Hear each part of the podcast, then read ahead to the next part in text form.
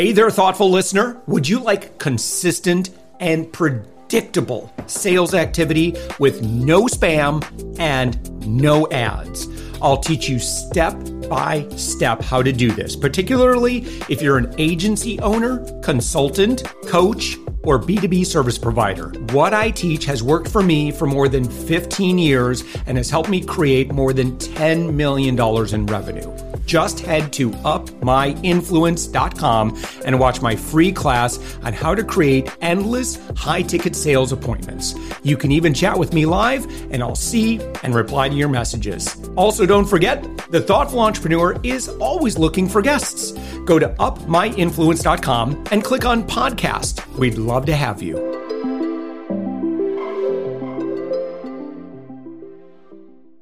With us right now, it's Matt Lesser. Matt, you are the founder of Uniquely Normal. You're found on the web at uniquelynormal.com, and you're the author of two books Unsatisfied When Less is More, and this new one, which I'm really excited to talk about with you. It's called Unengaged Building Flourishing Organizations. Great topic for this show. Matt, thank you so much for joining us. Hey, thank you, Josh. I have been looking forward to our conversation today. Absolutely. Well, give us an overview of, uh, we'll get into the books for sure, but I'd love to learn about your work and who you work with and what you do. Sure. So my primary audience is uh, it's just kind of happened this way is family businesses, and so of all shapes and sizes and and all industries. And primarily, my focus is working with the senior leadership team or the leaders in the organization in leadership development. And so, starting out with you know whatever the pain point is, literally, I custom build every approach. And so, I don't come to the table with, "Hey, this is what you need. I have all the solutions to all your problems," because every entrepreneur, every business owner, every business leader has a felt need. And so, let's start there. And so we start with the felt need, and then we often move into other areas, whether it's you know conflict management or conflict engagement, or it's communication, or whatever it may be. And so you know that's one area of the business. Uh, also do quite a bit of speaking, whether it's uh, small audiences, big audiences, doesn't really matter. Just talking about either my work or my story or the books. And so uh, it's really kind of all the above. So when you're working with leaders and or in companies, are you working primarily with one person, leadership team, or the whole organization? Yeah, great question. And so I have done both. So uh, in addition, I do a lot of executive coaching. And so sometimes I will come in with coaching, whether it's the senior, whether it's the owner, the uh, CEO, or maybe his or her team, or could be coming in and say, you know, I have a couple of clients right now that the literally the owner of the company called me and said, hey, I've had a lot of turnover. I have a lot of new people, a lot of new people in leadership positions that have never been in those positions before. I need help. Can you come in, please, and help me develop those people? And oftentimes, Josh, what that leads to is developing the senior team as well. And so, because it's both and helping them relate better together, especially if there's a generation gap and and they don't understand each other and they don't understand how to communicate with each other. So I'm not giving you a specific answer to your question. I know that, but it's kind of a both and situation. And so I often start with one and then gravitate to another. Yeah. Yeah. Well, again, how apropos, because I mean, this is something that I think has been in a lot of business headlines over the past couple of years. And again, that has to do with the title of your new book, Unengaged Building Flourishing Organizations. And I think a lot of leaders and organizations are struggling more so than ever before when it comes to recruiting and retaining and then also motivating team members. There's just been a lot of movement there. And i think that you know you just look at all of the forces and disruptions that have taken place. And i have a lot of empathy for leaders. And i have a lot of empathy for team members too that want to work at a place where they feel like their work matters they feel important they feel value from the work that they do you know and the other stuff right? They're fairly compensated it's good work life right. balance that sort of thing. Give us maybe just kind of a thesis if you will to unengaged. Well you just honestly described the first pillar. So there's yeah. three pillars to building a flourishing organization empathy empowerment and excellence. And so the book unpacks these. And when I wrote my first book, it was a great learning experience. And I've talked to many authors since that have written multiple books.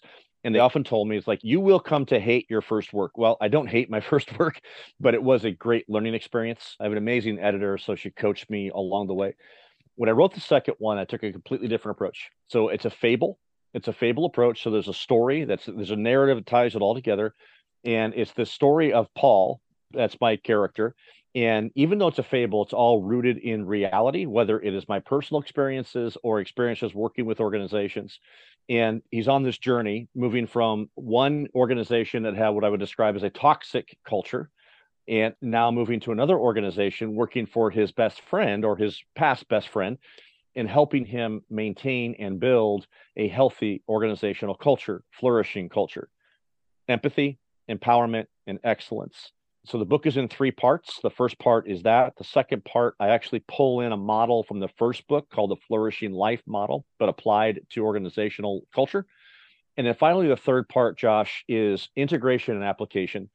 I'm a big believer that we don't need more conceptual type uh, books that are ethereal and just idea based. We need practical and implementable books that leaders can take and say, okay, great. You told me about flourishing organizations. You told me about the flourishing life model. What do I do about it? And so the whole third part is the playbook. And so if you want, if you're serious about this, if you're passionate about this, here's how you do it. And Matt, specifically when we talk about empathy, I don't mean to make this sound like a dumb question, but what does that look like? or like well, how, actually, as leaders, because we don't want to be fake em- empathy, you know, fake right. empathic, right? We we truly, and and I think that if our hearts are there, I feel like this is going to be easier than for someone that maybe has not extolled that virtue in the workplace, and you know, their yeah. culture's a little bit broken in that regard. Maybe they've just been a little bit transactional, a little bit of the, you know, um, you give us an honest eight hours of work, and we'll give you an honest eight hours of pay, and then you know, whatever. It's um, you know, or maybe it's been done in a kind of a fake way that hasn't gone over real well. Like here, we're all family. you know that that's no sort uh, of thing. yeah. I'm not a big fan of the uh, family word in corporate settings because I am a huge fan of team, but I don't yes. like family because yeah. it's very difficult to fire family. And sometimes, unfortunately, you have to fire somebody. Um, honestly, I really like the way you described empathy when you talked about it a few minutes ago because it's really about genuinely knowing people, understanding people, taking a relational approach, not a transactional approach. And what I encourage people to do is start with story. In fact, one of my first things that I'll do with when I work with a team, especially, is I will do my best to either get them off site or get them someplace where they cannot be interrupted and literally say, go around the table and say, share your story. And I don't mean the Cliff's Notes version, I mean the full on story because once you start sharing story even if you're not comfortable with that or used to it or to your point just a minute ago you're more transactional in nature there's something about sharing story that begins to open up the door to a person's heart.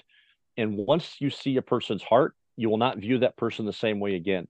And so i will actually often start with the ceo or the founder mm-hmm. of the organization and say and i'll pull him or her aside beforehand and say i want you to share your story. I want you to lead and I want you to go deep and I want you to be vulnerable. And if they say, Well, I don't know how to do that, I say, Okay, fine. I will go first. I'll share mine. And then you can just follow me. And Josh, I oftentimes, if that's all I get accomplished in a first session with a team, yeah. I consider that a success because the feedback that I get just from doing that alone is absolutely huge. Yeah, tell me a little bit more about being vulnerable as a leader and what that looks like. And I wonder how many of us think that, well, if I show vulnerability, that translates to weakness, mm-hmm. and weakness is not an admirable leader trait. That's, I think, what we have been told. I think that's a lie that we've been fed either from education or from our culture. And I disagree with it vehemently because oftentimes what happens is the exact opposite of what we think will. If I'm vulnerable, people like, oh, wait a minute, he's a real person or she's a real person. I can identify with that that all of a sudden we go from untouchable to touchable, not in a weird way, but just an approachable way. And so I'm a big fan of vulnerability because guess what? Every single human being on this planet has either experienced failure or we've experienced setbacks. We have weaknesses. Nobody is perfect. Nobody is super, you know, the super person that everybody thinks they are. And so I think we have put leaders on this pedestal. Yeah. Um, basically destined to fail because we say, okay, here, you're on this pedestal and you can never screw up, you can never fail, you can never show weakness. And all of it is non human. Yeah. Yeah, it totally does. I mean, I think about that, the work that I've done on the advising on PR and, you know, if you're going to be on stage and, or even in sales, right? When we're willing to just be much more transparent with people, I think that that brings a new level of intimacy, quite frankly, you know, between yeah. those people. Yet, you know, I'm still kind of wrestling that with a, like let's say for example and there may be some things that might not be appropriate to share with the troops oh, right yeah if we're worried about i don't know if we're worried about things you know i think about should i share with everybody that our sales numbers and our cash flow is kind of messed up right now how can we maybe broach some of those sensitive topics in a way that's honest but also, well, we don't want to freak everyone out and have everyone look, you know, start putting resumes out because they think we're going out of business. Because I, as a yeah. leader, I'm going down with the ship no matter what, right? Yep. so right. I'm here to turn this thing around at all times. But it's not to say that we don't have those fears that come up from time to time or frustrations. No, you're exactly right. And I think that a lot of discretion and wisdom has to be applied. And, you know, there are certain things that what I experience more often than not is that senior leadership, especially, they feel alone. They don't know who to trust, and they're surrounded by people that want to please them. And so mm-hmm. they don't know exactly what they can share, what they should share. And so, one of my first things that I advise senior leaders is put together a personal board of advisors. Have two or three or five people that you can meet with on a quarterly basis where you can be completely gut level honest and fully transparent. And so that's where you start. And then let them help you and say, okay, what's the next layer? Should I should I bring in my other senior leaders or next layer? You know, you don't want to get on a microphone and announce the entire organization. Okay, the, the ship's taken on water, but you also don't want to paint this picture that, oh my goodness, we're sailing high on the seas and blah blah blah. Yeah. But people, there are certain people that need to know in your organization when you're hurting. Yeah. Yeah. And I think most importantly, you know, to let them know in the same breath or in the same, you know, conversation, here's what we're doing. And yeah, I, I, like that. So the book, and I want to make sure that folks pick it up. Again, it's called Unengaged Building Flourishing Organizations.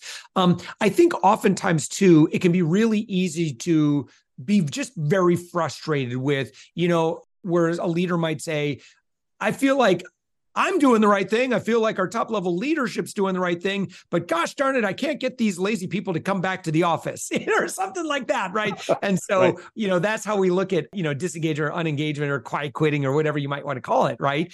But can you address kind of that where it might feel like there is a gap there? Like one department's got it, the other department has it. Like what's going on here? Yeah, no, it's a, a common issue. Is how do we get everybody in the same page, rowing in the same direction, and passionate about what we're doing? And really, it that moves from it starts with empathy and really helping people see people as people. I believe people are organizations, organizations are people, and we've lost some of that human element. You know, COVID did some things to us culturally that we're still trying to figure out. And so, how do we bring back the human element in everything that we do? And then empowerment then is all about equipping and then releasing the people that you hire to do a job to do the job you hire them to do. You know, I can't tell you how many times, Josh, I hear people say, Well, I was hired to do this thing, and then I've never really been allowed to do that thing. You know, either I've got 17 approval levels I have to go through, or I'm micromanaged, or I have to put together 35 reports every week. So therefore, I can't do my job. And so I think it's a matter of trying to clear the path and say, okay, listen, what do you need? Going to people and say, okay, what do you need to be successful in what you do? And so if a department or division is struggling, rather than trying to layer in more demands, more mandates and say, do this, do this, do this, it's just going to them and having a honest and open conversation and saying, we're struggling here. Okay, what's it going to take? What do you need? How can I help you be successful as a leader or whatever? And then be open to what is shared. And then, for goodness sake, do something about it the worst thing possible is you have that kind of a meeting and your people share with you and then you do nothing about it. Oh, that's going to yeah. kill it. Yep. Because if you don't do anything about it, what are you teaching? That my voice doesn't matter. Yeah. Yeah. Right. Oh my gosh. So now all of a sudden, now we just went totally against empathy. So now we're reversed now, and that's how you lose people. So yeah. when I talk with leaders about, okay, tell me about the last five people you left and why they left. Mm-hmm. Oftentimes it comes down to Josh. Uh, sometimes it's compensation related. Most mm-hmm. times it's they didn't feel appreciated, they didn't feel heard, they didn't feel seen, they didn't feel valued. Now, can I ask you to maybe to look in your crystal ball a little bit. and, uh, you know, when it comes to people leadership and when it comes to, you know, being a leader of people and, and great teams, where do you think we're headed? Oh, my goodness. I think it depends on if leaders start to embrace, you know, I'm not saying that I have all the answers because I don't, but I will say that it's interesting to me that there's a whole lot of noise on the street right now related to empathy, empowerment, making mm-hmm. sure that people feel seen, valued, known, heard, and loved. You know, I'm hearing more the love word in corporate right now than I've heard in a long time. That's amazing. Oftentimes, it's a word you want to avoid. And so I think that's part of it. And so I think the other part of it is, you know, truly being able to equip people to do the job that they're hired to do. You know, it's, um, but I go back to when I wrote the book, I put empathy as the first pillar because I believe it's the most important. Obviously, you have all three together, but if those companies that um, I work with a lot of companies and those that understand this and they get it, they don't have the same turnover. They don't have the same recruiting issues. They don't have the same lack of engagement issues that yeah. other companies do. Yeah, I love this. Okay. So again, your website, uniquelynormal.com. We've got two books, Matt, Unsatisfied When Less is More. And then, of course, the new book, unengaged, building flourishing organizations. Both of those can be found at uniquelynormal.com. Aside from the books, uh, someone that's been listening to our conversation and like, I like this conversation and, and they want more of you. What would you recommend they do? My website has a contact me information so you fill it out and I will get an email or you can email me directly, matt at uniquelynormal.com. And Josh, I am open to talking with anyone. I love having, you know, this kind of conversation and if I can come alongside the leaders and help equip them and their teams to become a flourishing organization, and I talk about it in terms of I want to help leaders address their greatest people related challenges because we live in intelligence era, right? So it's all about people, people intelligence. And so if I can help leaders equip them and their teams to become more intelligent when it comes to people related issues, that's what I want to do. Yeah. Awesome. Matt Lesser, again, you are the founder of Uniquely Normal, your new books, Unengaged, Building Flourishing Organization. And of course, the classic, the original book is Unsatisfied When Less is More, which we didn't even have time to get into. Uh, but really great conversation, Matt. Thank you so much for joining us. Thank you, Josh. Really appreciate it.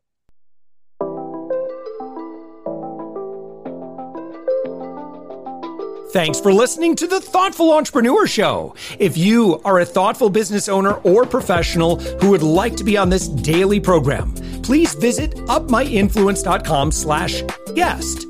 If you're a listener, I'd love to shout out your business to our whole audience for free. You can do that by leaving a review on Apple Podcasts or join our listener Facebook group. Just search for the Thoughtful Entrepreneur in Facebook.